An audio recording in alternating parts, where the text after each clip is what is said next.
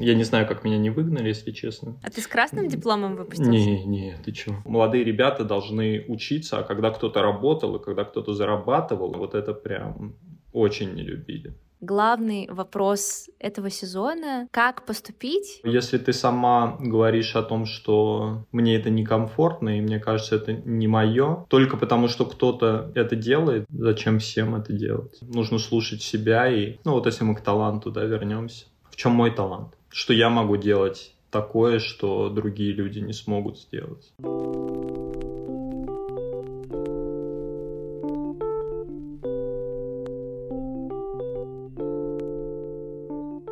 Всем привет! Вы слушаете подкаст «Как поступить?». Я его ведущая Ксюша. Я уже вот-вот заканчиваю медиаком в вышке, работаю проджект-менеджеркой в образовании, и каждый выпуск расспрашиваю крутых спецов, как начинающим спецам стать крутыми. И сегодня помучаю вопросами Дениса Лапшинова, основателя и креативного директора агентства «Слава». Денис, привет! Привет, Ксения. Рад. Взаимно. Я очень рада, что ты сегодня, хотела сказать, пришел, но на самом деле мы созваниваемся в Зуме. А, вообще, у меня есть некоторая история, которая с вами связана, но не прям какая-то большая. Я просто однажды ходила на Криачеллу и пережила тот момент сложного выбора двух агентств, куда все-таки сходить в гости. И в итоге Слава, к сожалению, не попала в финальный список, но была на активном моем рассмотрении. Но вообще Слава достигли многих высот. Самого эффективного независимого агентства вы статус получили от Эфи в девятнадцатом, и в сотрудничестве с Гуглом побыли, и даже в шорт-лист Каннских львов, насколько я помню, попали. В общем, сделали очень много всего крутого не только на российском рынке, но и, скажем так, даже в международный зашли. Ты знаешь, я сталкиваюсь с такой м- моей ведущей проблемой, что чем больше компания, чем больше и громче у нее кейсы, тем сложнее представить эту компанию. Поэтому я решила не брать на себя эту ответственность, представлять агентство, и спрошу у тебя, что вообще такое Слава? Расскажи коротко об агентстве и что оно для тебя.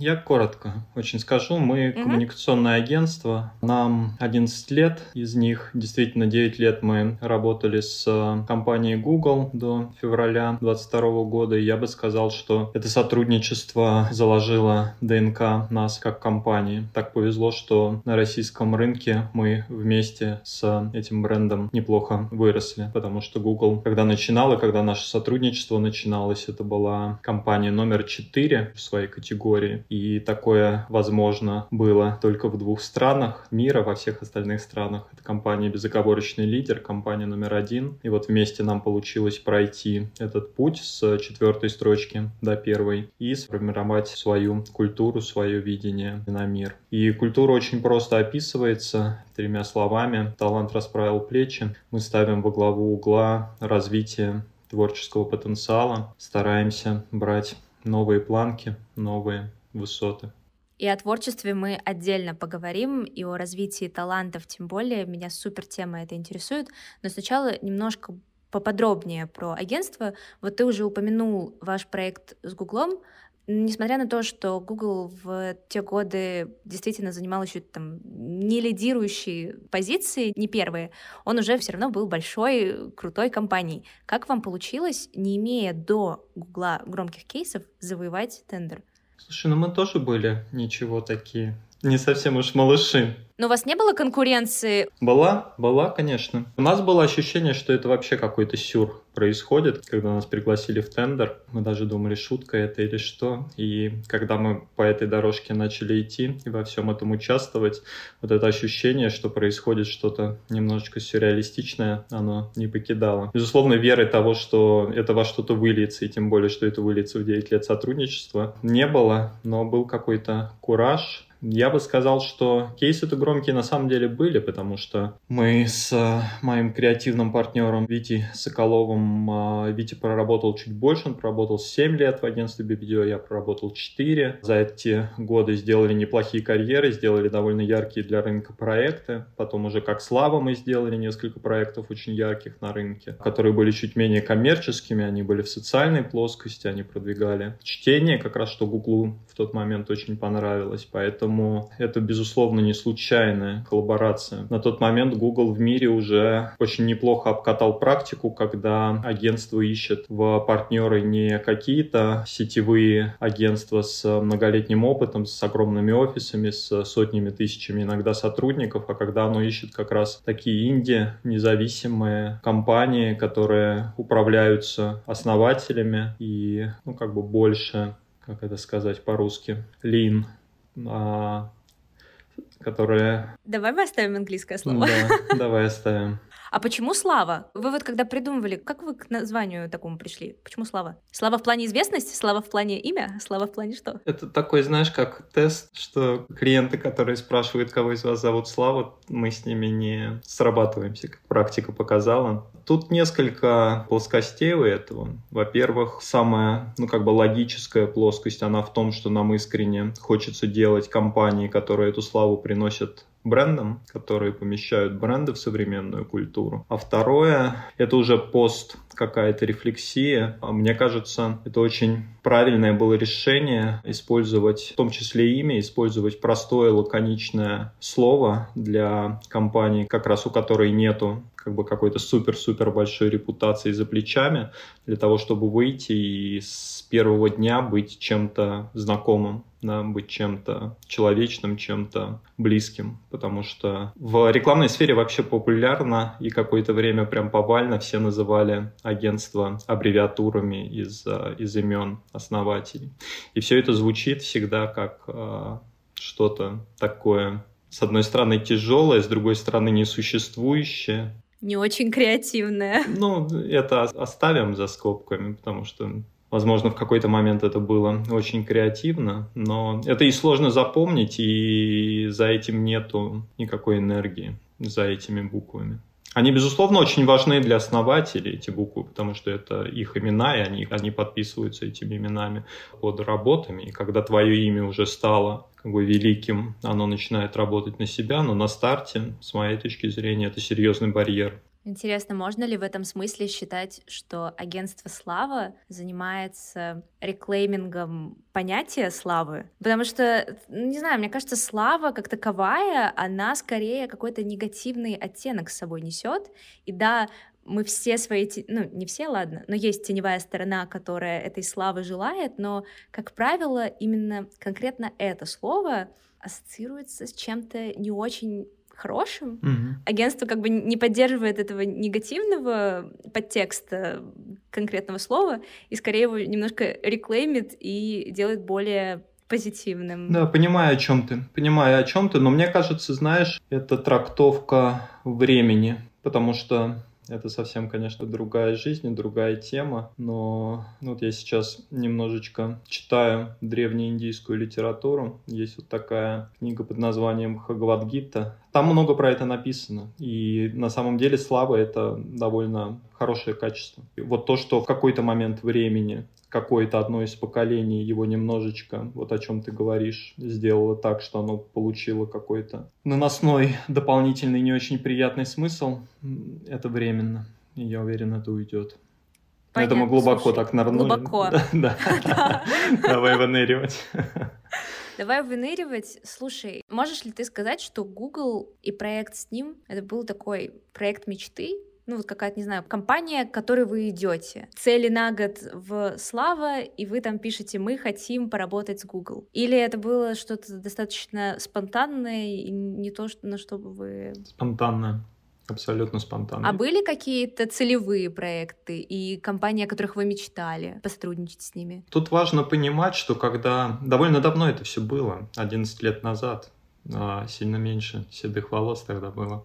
И в тот момент не было культуры предпринимательства. Это сейчас, да, миллион всего. Да, это все открыто, в открытом доступе. Конференции, ютубы, статьи, все, все подряд. В тот момент как бы уйти из западной корпорации и начать свой бизнес, и тем более в рекламе, да, это была дорожка, по которой в этой стране никто не ходил. Это был очень-очень темный лес. И мы в это пошли, как знаешь, слабоумие и отвага э, дула в спину. Не было ролевых моделей, и сложно было о чем-то мечтать, поэтому было ощущение, что сейчас правильное время, да, надо спрыгивать с большого корабля в свою шлюпку и, и, и грести со всех сил, и куда-то, куда-то выгребем. А не страшно вот этот путь в никуда немножко, без ролевых моделей, без понятных стратегий? Нет, нет. Это, ну, тут я могу за себя сказать. А, ты слышала про Хоган, интересно? Угу. Такое тестирование личности, я думаю, многим слушателям тоже знакомо это понятие. Вот там есть такой фактор, как а, риск, по-моему, он называется. Как раз насколько человек рисковый, и у меня по нему ноль. Это значит, ну, что мне не знаком страх от, а, в этой плоскости. У этого есть свои минусы большие, но и есть большие плюсы, которые помогают вот такие прыжки веры совершать. А без веры, мне кажется, никуда. Самое главное, чтобы была вера. Мне нравится, как каждая твоя реплика, она заканчивается либо чем-то воодушевляющим, либо чем-то философским. Я бы этот тест вообще не сдала, потому что я человек, который, мне кажется, рисковать очень боится. В каких-то новых сферах, где нет вот реально ролевых моделей, я понимаю, что я бы так вот посидела, дождалась бы ролевой модели, и потом бы уже пошла. И какая-то доля риска бы все равно существовала, но уже не полностью какая-то неизвестность тебя обволакивает, и это уже как-то, не знаю, поспокойнее. Хорошо, что мы сейчас перешли к каким-то твоим личностным качествам, которые тебе помогли не бояться ввести агентство в еще не устоявшиеся времена, так скажем, профессиональные. А расскажи, с чего вообще твой профессиональный путь начинался? Ты кем хотел стать, когда вырастешь? Ты хочешь начало мы с какого начнем считать? С школы, с детского сада? С... Давай с какого-то более осмысленного возраста, в котором ты уже прям задавался вопросом, а чем мне заниматься во взрослой жизни? Не знаю, это подростковый возраст, школьный? Университетский. Слушай, в школе, как ни странно, первая книжка, на которую я накопил деньги и купил, она была про рекламу. Она была такая красивая, с белой обложкой, глянцевая, там были постеры старые. Очень мне это нравилось. Не знаю, почему я ее купил, я просто оказался в магазине, увидел эту книжку. Такое издательство было «Довгань», по-моему, оно называлось. Вот тогда был один из первых таких предпринимателей, вот действительно первопроходцев. И параллельно меня тоже очень тянуло в творчество, но вот тут как раз к вопросу ролевых моделей. И я рос в провинциальном городе, я из города Рязань. Безусловно, никаких рекламы тогда, рекламных агентств об этом не было ни о чем слышно. И что о чем было слышно, это музыкальные группы, музыкальные ансамбли. Вот в музыке у нас была своя такая банда в школе. И сейчас мне, к слову, это тоже очень помогает, потому что наш основной продукт — это видео. Там музыка — это от трети до половины, а иногда и больше успеха. А ты в бенде играл на чем-то? Да, да, на бас-гитаре. Это вот та самая струна, которую ты в нужный момент. Это та самая, когда чем нельзя удивить девчонок, потому что басист без групп никому не интересен. Даже с группой, когда есть такие редкие, отважные ребята, которые иногда соло играют на бас-гитаре, и вот это, когда все начинают скучать, и думаю, блин, когда наконец петь начнут или мелодия какая-то начнется. Зато бас-гитаристы — это точно те люди, которые понимают ценность команды. Да. Угу. И после музыкальной группы? Потом чуть-чуть поработал дизайнером, закончил высшее образование в городе Рязань и переехал в Москву. А на кого учился? Учился на инженера. И тоже с высшим образованием у меня была интересная история. У меня была очень сильная экономика. Вот, наверное, английский, экономика — это то, что школа прям дала крутую базу. И я помню, тогда начинались какие-то первые экономические лагеря с э, играми на компьютерах, где ты там маркетинг планируешь, там вкладываешь какие-то деньги, и надо было компьютеры продавать. И, и ты вводишь свои данные, там есть много команд, и она симулирует вот рыночную экономику, кто правильнее решение принял. Вот я в эту игру первое место занял, и был... Очень сильно у меня класс. И я в целом я готовился, чтобы поступать в Высшую школу экономики. Все ребята поступили, ну, как бы все, с кем мы были в этой упряжке. Но в последний момент решил, что, что останусь еще в Рязани. И как ты в итоге? Не жалеешь, что вышку не... Нет, нет, нет. Слушай, сейчас думаю, был бы каким-нибудь экономистом скучным. Какой-нибудь кей пи эм джи, какой-нибудь McKinsey и... Не, не очень, не, не очень хочется. Но и тем не менее, в Рязани ты на инженера учился. Как вообще ты из инженеров в рекламу-то? Это я называю так, что я немножечко закрывал гештальт родителей, что получи, пожалуйста, Денис, высшее образование. И мне абсолютно не нравилось это, и не хотелось там учиться, но просто понимал, что маме это важно. И продолжал, но огромное преимущество, которое мне это дало, из-за того, что мне очень не нравилось получать высшее образование, я с первого курса начал очень много работать. И фактически, я не знаю, как меня не выгнали, если честно. Даже как я диплом финальный на пятерку защитил, тоже не знаю. Какие-то чудеса, но... А ты с красным дипломом выпустился? Не, не, ты чего? Не. И очень сложно было с преподавателями, потому что, опять же, в те времена очень не любили... Ну, как бы была такая прям... установка, что молодые ребята должны учиться, а когда кто-то работал, и когда кто-то зарабатывал, еще зарабатывал неплохо, и это как-то было заметно, вот это прям очень не любили. Сейчас просто смотрю, я буквально с пар, на которых практически все в ноутбуках и параллелят учебу и работу, настолько разные реальности. Это круто, это очень круто. Я очень рад тому, что это происходит. А, собственно, когда я переехал в Москву, я пошел учиться в Британку, Британскую школу дизайна, и там дополнительное профессиональное образование, мне кажется, оно так называется. И вот тут я уже кайфанул. Вот тут я понял, о, ничего себе, образование бывает таким. Бывают какие-то интересные предметы, бывают какие-то ребята, которые старше тебя, там, которые младше тебя, с которыми тебе интересно обсудить дизайн, с которыми там круто съездить в Лондон. И вот это прям было образование мечты. Вот тут я закрыл уже личную потребность. Ну, не, не закрыл, да, а понял, что это такое. А больше в диджитал ты ушел уже на этапе Москвы, или ты в Рязани, когда подрабатывал, ну, точнее, работал параллельно с учебой, тоже что-то с этим было связано, деятельность твоя? Слушай, там а, тогда только-только появились компьютеры. Так звучит, как будто, как будто я не О. знаю, что. Дискеты еще были, интернет был по телефону, диалап, вот это надо было, звуки вот эти послушать, обрывался. Теперь я понимаю, насколько глупо звучал сейчас мой вопрос.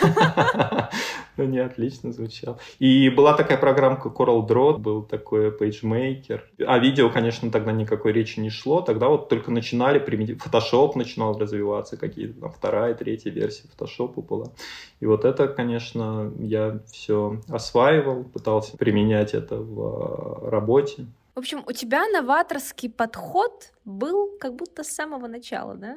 Возможно, возможно. А ты сейчас, кстати, как с чатом джи пи ти? Ты уже там на максималках его знаешь или пока в процессе? Нет, слушай, мне кажется, мне пока, если честно, скучно, потому что понятно применение, я это не отрицаю, это очень прикольно, но пока то, что он дает в творчестве, как он решает творческие задачи, пока надо чуть-чуть подождать. То есть пока человеческий ум вот в интеллектуальных творческих задачах намного-намного сильнее. Мы даже в проектах несколько раз это применили, то есть мы вот прямо, ну, неделю, может быть, две недели назад делали один проектик, для него как раз писали песню, и мы знали примерно, как она должна прозвучать, и какой артист круто было бы, если бы ее спел, и был такой профиль, знаешь, женщины, такой с крепким характером, типа Адель, Эми Вайнхаус, Арианы. И мы попросили ChatGPT написать песню, попробовали несколько вариантов, почитали это и поняли, что, блин, от этого там... Он придумал несколько небанальных рифм, которые мы использовали, но полный костяк, конечно, сами. Понятно. Сами. Пока, пока приходится писать самим. Ну, они вот, видишь, версии выпускают одну за другой. Может, в какой-то момент мы уже сможем и в творчестве это все дело применять? Да. Мне, знаешь, что кажется? И вот это интересный вопрос. Сейчас как бы все самые дорогие компании — это результат интеллектуального труда. Если все самые дорогие компании мира предыдущие итерации — это был результат как бы автоматизации производства, то сейчас это результат, у кого сильнее мозги. И вот когда это тоже автоматизируется, что останется человечество? Вопрос хороший.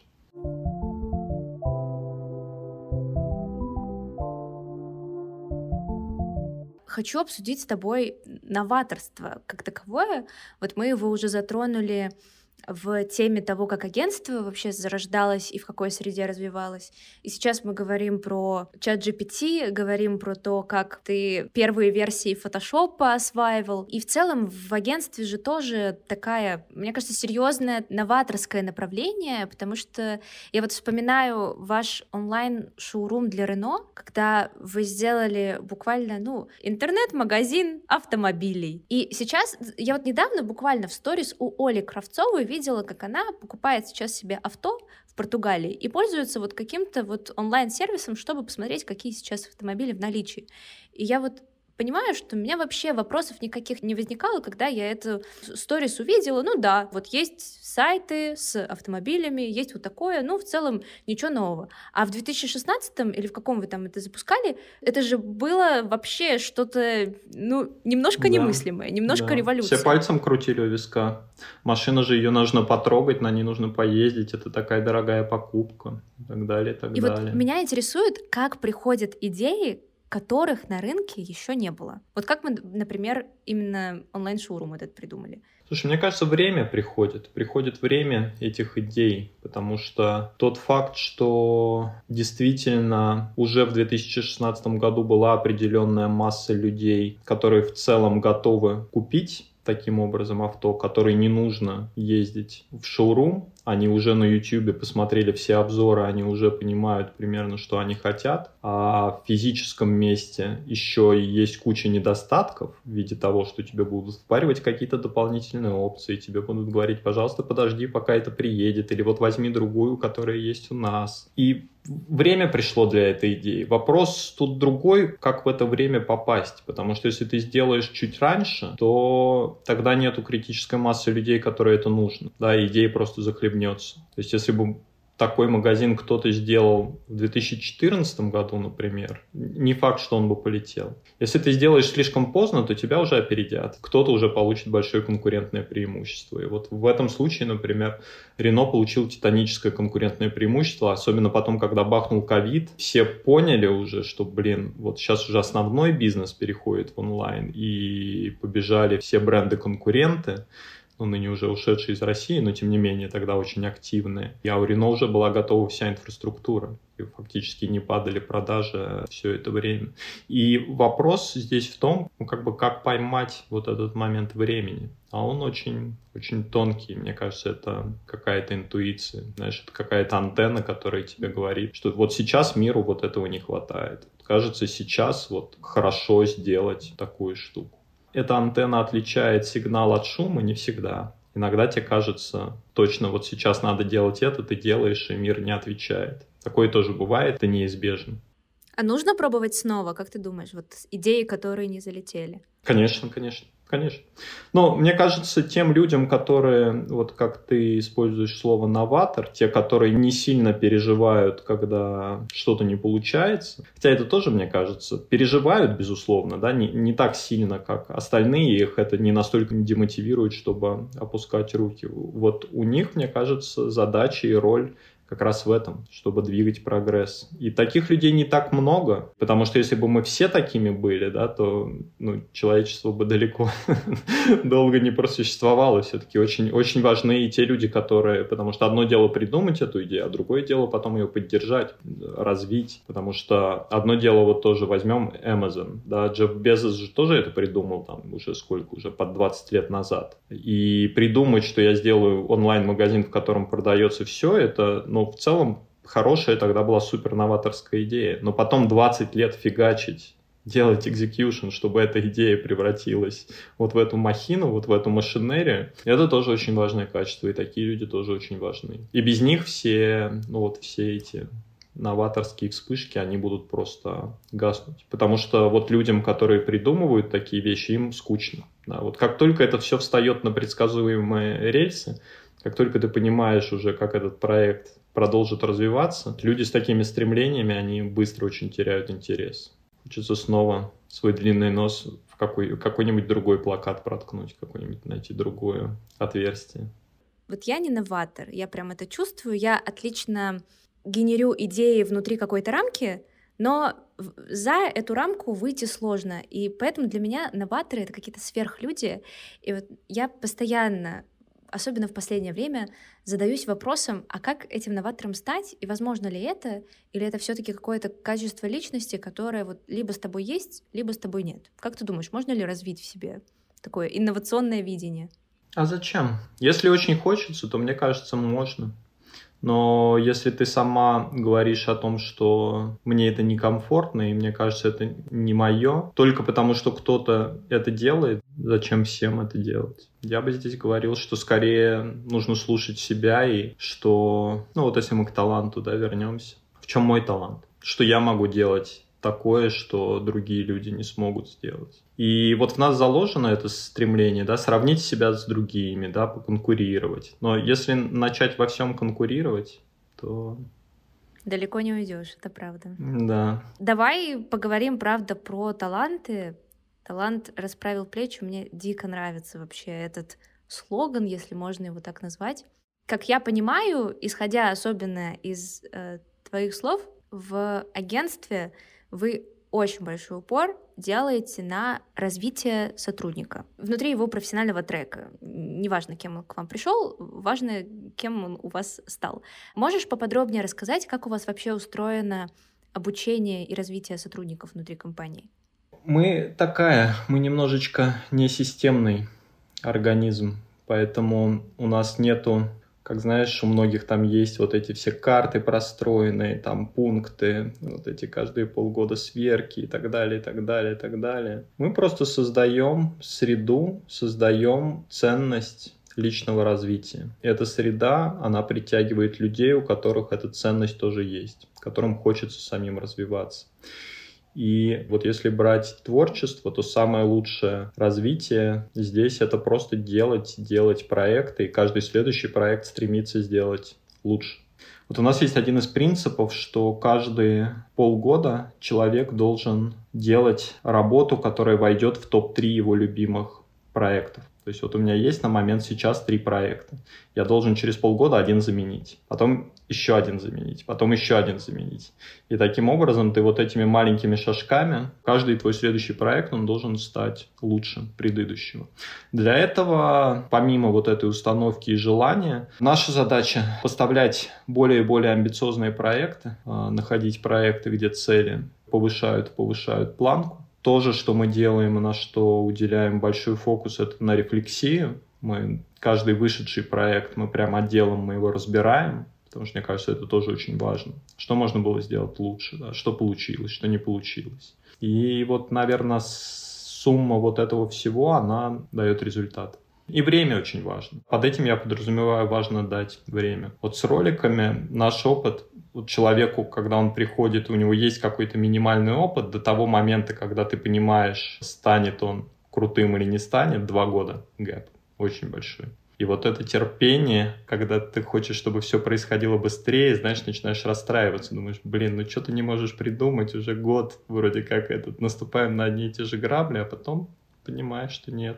Потом проходит еще год, и человек вдруг начинает просто, что-то у него в голове переключается и начинает выдавать очень классные проекты один за одним. А кто-то не начинает. Это как, знаешь, ты посеял урожай, и вот ждешь, что взойдет, что не взойдет. По кому-то сразу видно, но это исключение. Есть ребята прям, ну, видно, что звездный человек, но таких очень-очень мало. Мы несколько раз упомянули о важности времени уже за этот выпуск. И меня это пугает, потому что, потому что, ты знаешь, мне двадцать один, я живу в эпоху, когда у меня все мои одногруппники начали работать с первого курса, мы все куда-то торопимся, все спешим, все боимся не успеть и в карьеру, и еще куда-нибудь, так что... Ценность времени, она, конечно, осознается, но пока что не применяется. У меня пока представление, что заперформить хорошо нужно в первые полгода работы в компании, а то, что где-то, может, двадцать два... Если тебе сам факт делания дает какую-то реализацию, ну и, и поддержка есть какая-то. Уже обретя какой-то опыт, мы стараемся эту поддержку оказывать. Да, когда у человека что-то не получается, сказать ему, что слушай, нормально, подожди, да, чуть-чуть терпения, и все будет, все у тебя получится.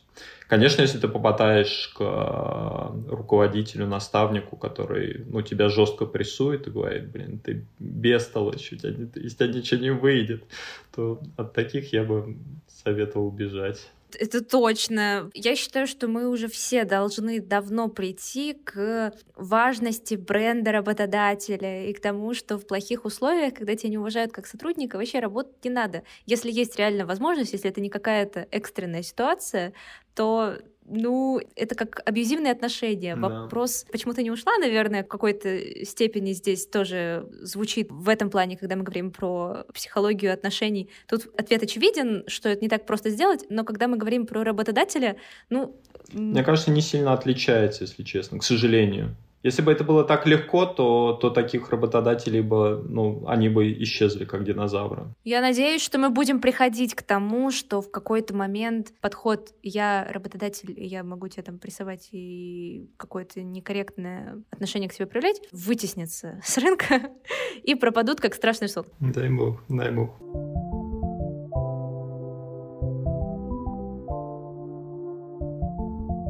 Денис, а ты за командную или семейную компанию?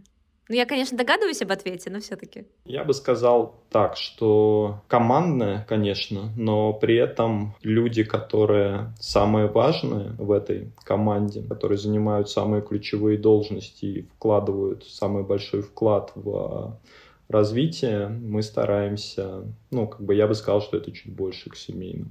Вот мы сейчас переехали, мы живем в Дубае уже полгода. И так получилось, что за последний месяц к нам пожить приехали по очереди наш руководитель продакшена, наш креативный директор, наш второй креативный директор и наш клиент-сервис-директор. То есть четыре человека из агентства просто у нас по полторы недели жили, смотрели город. Это приятный побочный эффект, но я бы сказал, что здесь, ну вот в моем случае основная все-таки история, она в том, что ты с этими людьми проводишь реально много времени. Меня очень вдохновляет, знаешь, вот самые крутые режиссеры, с которыми мы поработали, а мы со многими работали, там, с обладателями Каннских львов, там, миллиона, гран-при, там, всего, с победителями Санденса и так далее. И вот самые крутые, они со своей командой годами, десятилетиями многие. Когда на площадке обед, они идут, обедают за одним столом, обсуждают, да, когда смена закончилась, они как бы тоже общаются. И вот они говорят, мы абсолютно точно как бы семья, я знаю все, что у него происходит, да. Но просто когда я на это со стороны смотрю, у них вся своя команда, у них свой колорист, у них свой композитор, и они как бы вот эти отношения, они их культивируют, простраивают, даже не, не столько потому, чтобы эти люди не ушли, а потому что они поняли, они открыли, что им друг с другом кайфово. Да, и от этого получаются хорошие проекты. Вот это класс. Насколько разные у всех истории, и вообще у меня пока какое-то настроение в жизни максимально все категоризировать и объяснить как-то для себя, наверное, потому что много вопросов пока возникает к этой жизни, и поэтому хочется меньше неопределенности и больше ответов. Ты знаешь, Денис, мы с тобой вот сейчас общаемся, и я иногда делилась какими-то вещами, которые меня конкретно волнуют, как э, отдельного человека. Например, вот как с вопросом о новаторстве. И я прям почувствовала в твоем ответе такое обилие жизненного опыта, какого-то профессионального опыта, который просто в меня в виде энергии тоже как-то просачивается, и я прям чувствую, что я уже просто сейчас, болтая с тобой около получаса, хочу, не знаю, я уже чувствую развитие какое-то внутриличностное, знаешь? Вот. Как ты думаешь, увлечение йогой, медитациями, которые просачиваются в том числе и в твои проекты, и в выступления на конференциях в разных форматах, они скорее следствие того, как ты эту жизнь живешь, или причина? Ну, в плане, это инструмент, через который ты просто достигаешь того состояния, которое ты хочешь достигнуть, или это то, чем ты воспитываешь это состояние? Не, это жизнь. Это, сейчас для меня это уже абсолютно точно жизнь. То есть я не вижу своего существования по-другому. И йога, кстати, она пришла тоже отчасти как инструмент для решения задачи, потому что с практикой йоги как раз ты можешь не теоретически понять, как все устроено, а ты можешь это на практике понять, ты это можешь почувствовать. Ты знаешь, я сейчас как-то резко подумала, вот есть же вопрос на собеседованиях, вот чем вы занимаетесь, кроме своей основной деятельности? И этот вопрос, зачем эйч ар обычно нужен, чтобы понять, что ты вообще за человек, и интересуешься ли ты чем-то, кроме работы. И, как правило, вот я где-то читала, что если человек тебе отвечает, что в целом у него никаких хобби, занятий и увлечений нет, и все, что он делает, это работает, ну, скорее всего, в какой-то момент вы с ним расстанетесь, ну, если у вас компания не строится на культуре только переработок, просто потому, что люди, которые какими-то дополнительными вещами не занимаются, более склонны к выгоранию, к смене места работы и вот ко всем таким вещам, которые эйч ар важно учитывать. И в этом плане я представила себе на секунду, представляешь, сколько у меня мыслей произошло за, за твой ответ? Я представила себя на секунду эйч ар, который принимает на работу человека, который говорит, что увлекается йогой, и я прям понимаю, ага, значит, скорее всего, это человек, который стремится к какой-то продуманности, просветленности. Скорее всего, это человек, который летит в астрал через пару лет, и мы его тоже потеряем. Ну, конечно, да, способов потери очень много. Опасное хобби. Все-таки поэтому, наверное, я и не эйч ар, но э, хочу сказать, точнее спросить, а вы задаете этот вопрос при найме? Типа, чем ты еще занимаешься? Mm-mm. Вам не важно? Чем ты занимаешься, да. Просто, опять же, интересно узнать человека, что ему интересно, как он реализуется. Вот, наверное, первые семь лет, когда мы строили компанию, я бы сказал, что вот это вся моя жизнь. Это то, что мне интересно, то, на что я хочу всю свою энергию пустить. И в том периоде я бы однозначно сказал, что вот, ну, как бы реклама — это мое дело, это мое ремесло, я хочу им заниматься до конца жизни, я хочу в нем совершенствоваться и так далее, и так далее, и так далее. Потом в какой-то момент стало немножечко тесно. Как будто весь этот домен, он немножечко осветился, темных пятен не осталось, и стало интересно, а что там, что там снаружи. Поэтому иногда такой ответ, что я вот только занимаюсь этим делом, и он неплохой. Иногда ты слышишь, что человек вот в качестве хобби, он называет что-то для галочки. Ну там, ну да, что-то я там поигрываю на гитаре, кино смотрю, путешествую. И ты понимаешь, что они, ну, такие немножечко галочные ответики. Но когда, безусловно, человек отвечает, что он чем-то глубоко занимается, не связанным с индустрией, для нас это тоже плюс. Ну, то есть я бы сказал, что вот тут поддержу эйч ар, что это скорее хорошее качество. Но оно хорошее, потому что ты понимаешь, что его картина мира, она чуть-чуть шире. Что у него есть какое-то, как это опять по-русски сказать, specific knowledge, то, что по-английски называют, в какой-то сфере. И он ее может использовать, это знание, в том числе в рекламе. Как ты говоришь, что в моих выступлениях там периодически про что-то с йогой вплетается туда. И не знаю, как зрителю, мне это интересно, и это образует новые смыслы. Когда две вроде не связанные сферы, они иногда как-то, ты видишь, они, оказывается, они сплетаются. Это точно. А вы в процессе найма в компанию на что в первую очередь обращаете внимание в своих потенциальных сотрудниках? Чтобы человеку было очень интересно то, чем он занимается, потому что есть люди, которые, да, для которых работает источник денег. Это нормально, да, но в нашей культуре это не очень срабатывает. Должен любить то, что ты делаешь, стремиться развиваться. Нам приятно, и у этого человека больше шансов, когда его взаимодействие с другими людьми, потому что это не, не работа интровертов, хотя есть этапы, где очень хорошо быть интровертом, но, но недостаточно. И ты должен в команде с людьми уметь, уметь делать проекты и уметь свое эго поставить в ряд других таких же, иногда даже дать другим немножечко перерасти твое и не сильно от этого пострадать. Подводя итог нашего разговора, хочется как-то ответить на главный вопрос этого сезона — как поступить в случае, когда ты находишься на начальном этапе своей карьеры и пока не знаешь, куда дальше двигаться? Вот какой бы ты, может быть, один-два совета дал начинающим спецам? Если не знаешь, куда двигаться, то попробовать несколько. И будет намного проще понять, что, что не твое. Но попробовать не недельку, а попробовать какое-то время, хотя бы полгодика. Можно в параллели.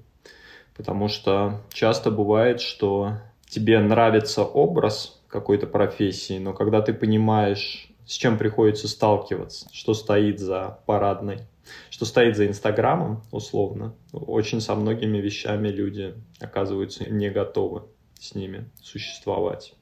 И такое упражнение даже на самом деле можно проделать не, не выходя на работу, а просто почитать. Мне кажется, сейчас все стали более открыто изнанку своего ремесла рассказывать, да, и узнать не публичный образ этой профессии, да, а узнать, узнать, какие качества ведут к успеху в этой профессии. И тогда, если тебе нравится успех, если ты считаешь, что вот те качества, которые нужны для этого успеха, это те качества, которые у меня есть и которые я хочу развивать, тогда вот это, мне кажется, это оно. В общем, время плюс действие. Да. Ну, как бы в тему того, что ты сказала, что, что, что все очень индивидуально. И есть определенный тип людей, которые, мне кажется, до тридцати лет... Вот они занимаются тем, что они пробуют все подряд. И им каждая смена, она дает какой-то драйв. Потом эти люди, одни так и продолжают, и одни так живут всю жизнь. И, и не находят, да, всю жизнь меняют. Вторые останавливаются и понимают, да, обычно вот где-то тридцать-тридцать пять, вот на, на этом рубеже они понимают, что, что они хотят. Есть люди, которые знают, что они хотят со школы, с, с детского сада даже, возможно. И, и просто переживать, что я вот не он, что Лена знает, кем она хочет быть, и, и так это твердо звучит, и у нее нет сомнений, а у меня есть сомнения, то это, это как бы норм. Я тоже, если честно, завидую по-хорошему, доброй завистью людям, которые прям четко понимают, что вот это то, куда я пойду. И какой-то даже период времени у меня было это состояние, да. Поэтому поиск иногда это то, что нужно. Иногда само состояние поиска это и есть цель. И, и переживать из-за того, что ты в этот момент находишься в поиске и не определился, это такое. Это, ты себя лишаешь кайфа от этого поиска. Кажется, это хорошее, хорошее состояние, особенно для молодого возраста. Мне кажется, это вообще бич сейчас современного молодого возраста. Ощущать, что все вокруг уже э, либо блогеры-миллионники, либо какие-то супер какие-то профи, которые шестнадцать лет э, работают и уже знают, что они какие-то вообще чуть ли не синьоры. А ты сидишь на там, втором, третьем, да даже четвертом курсе и такой... Мне тоже кажется, нужно за этим гнаться, а чё уже все вокруг все о себе поняли, а я еще нет. И вот рождается та самая гонка, про которую мы говорим, и из которой очень сложно выбраться вот в это состояние умиротворенного, спокойного поиска, который ты сам себе разрешил. Но я согласна с тем, что хотелось бы, конечно, его разрешить, если он нужен, и позволить себе время. Мне кажется, здесь очень важно понимать, как медиа искажает немножечко реальность. От того, что ты каждый день видишь, что какой-то человек, вот он определился, у него все классно, в нашем мозгу, блин, это значит вот так у всех. Я так часто с этим сталкиваюсь, я каждый день сталкиваюсь с этим фактом, значит, наверное, это повсеместный факт. Но не совсем так, да? Опять же, из какой-то, из, говоря аналогиями, когда падает самолет, все знают об этом, и все боятся летать на самолете, да, и никто не задумывается, что машина намного опаснее. Но просто из-за того, как работает медиа, оно создает образ самолета как опасного. Точно такой же механизм и здесь. Медиа создает ощущение, что каждый может стать миллионником. Не, не каждый. И не каждому это нужно. И не каждый будет счастлив, и не каждый, кто стал счастлив. Вот это тоже важно. И я думаю, что на этой глубокой мысли мы можем завершаться. Денис, спасибо тебе большое. Мне кажется, это какой-то самый просветленный выпуск этого сезона. Мне дико понравилось с тобой общаться. Спасибо тебе, Ксюш. Да. Очень приятно было поговорить. Взаимно, взаимно. Ну, а вы слушали подкаст «Как поступить?». Если вам понравился выпуск, а я надеюсь, что да, ставьте ваши оценки на той платформе, где нас слушаете, и подписывайтесь на телеграм-канал «Саша знает how to». Ссылка, угадайте где, в описании. Пока-пока.